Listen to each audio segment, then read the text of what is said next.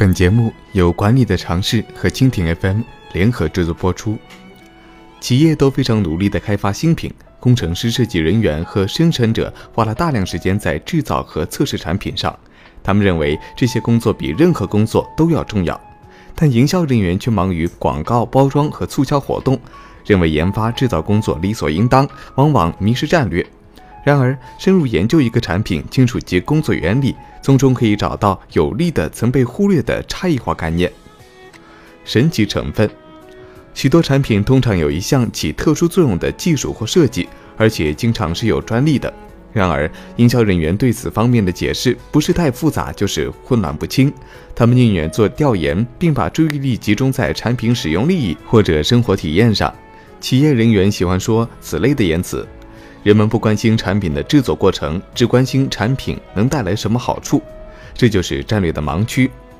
同一品类中的大多数产品带给人们相同的东西：所有的牙膏都防止蛀牙，所有的新车开起来都很顺手，所有的新的洗涤剂都能够洗净衣服。但产品的制作方法却常常使它们与众不同。战略就是如何让企业和产品与众不同。正确的做法是。关注产品，并找出那项独特的技术，可能的话为它取一个好名字，将其包装成一种神奇的成分。佳洁士推出含氟防蛀牙膏时，宝洁确实能够让每个人都知道它含氟。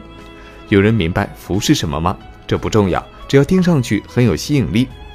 索尼开始称霸电视机行业时，将特立龙显像小题大做，一样没有人明白那是什么，但一样很有吸引力。通用汽车花了超过一亿美元来推销凯迪拉克的北极星系统，没有人明白这个引擎如何工作，但有钱人趋之若鹜。不一定要解释清楚这些神奇成分，它们本身就是魔法。高级制作，企业喜欢省钱做事，咨询业称之为提高运营效率，但有时候必须花更多的钱才能够生产更好的产品。如果整个行业普遍追求低成本，企业可以从高端实施差异化。传统制作，Alon Street 公司的故事与此类似。它是最后一家独立的犹太人薄饼公司，所在市场由 BM 公司统治，自己只占很小的份额。Aaron Street 公司实施了传统的战略，把自己的犹太人薄饼同其他薄饼区隔开来。尽管行业趋势是将制作外包，但是 Alon Street 仍然坚持在曼哈顿区的 Rivington 大街头街头制作犹太薄饼。自1914年创立以来，他一直没有改变过。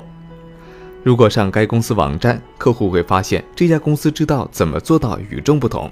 Aaron 公司这样说：“为什么我们的犹太人薄饼不同于国内其他人犹太薄饼呢？因为我们一直只在自己的炉子里烘制，绝不外包。”九十年过去了，他们仍然用传统方式制作犹太人薄饼，创造热销。如果企业产品热销，应该让整个世界都知道自己很热销。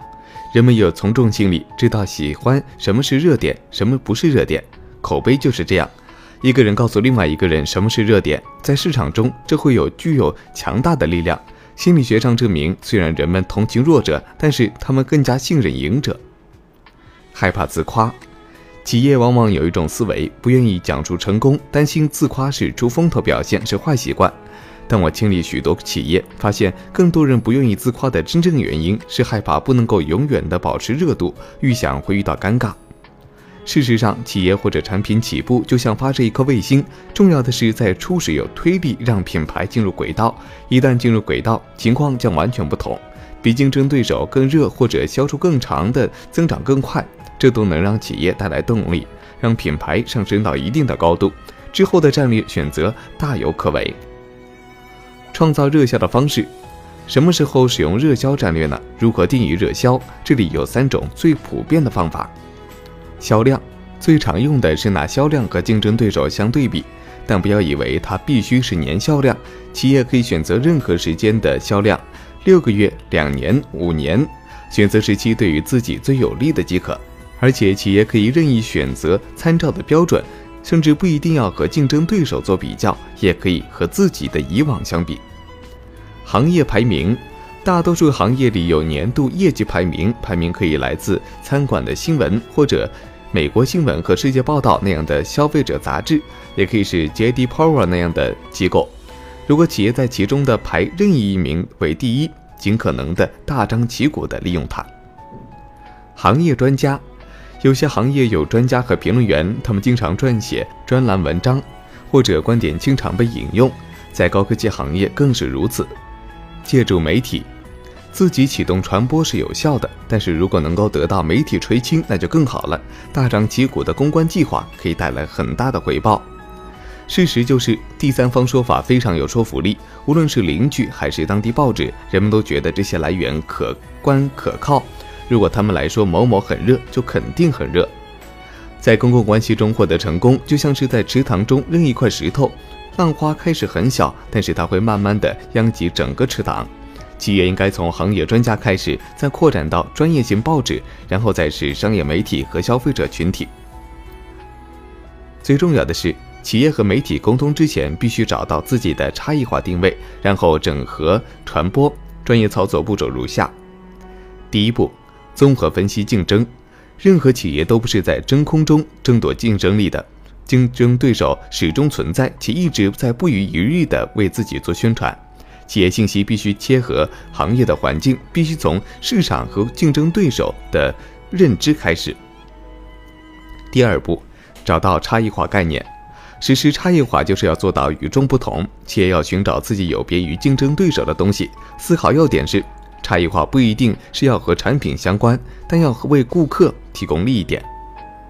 第三点，寻求知识点。为建立差异化。应当寻找符合情理的信任状的知识化、差异化的概念，使它真实可靠。比如，差异化建立在产品特性上，就应该有能力证明那个特性确实成立，这个证明就成了产品的信任状。第四步，整合传播。确立有差异化概念和支持点，意味着战略成型，但并不意味着生意就会自动上门。企业的目标是将品牌概念打入顾客心智，建立认知。自从战略实施开始，企业围绕差异化概念整合传播，包括广告、宣传册、网站、销售说辞，方方面面都必须反映差异化。更重要的是，企业从此可以沿着这一方向重新整合所有资源，配合运营，最终使差异化逐步成为核心竞争力。本文由管理的常识原创首发，内容选自《什么是战略》。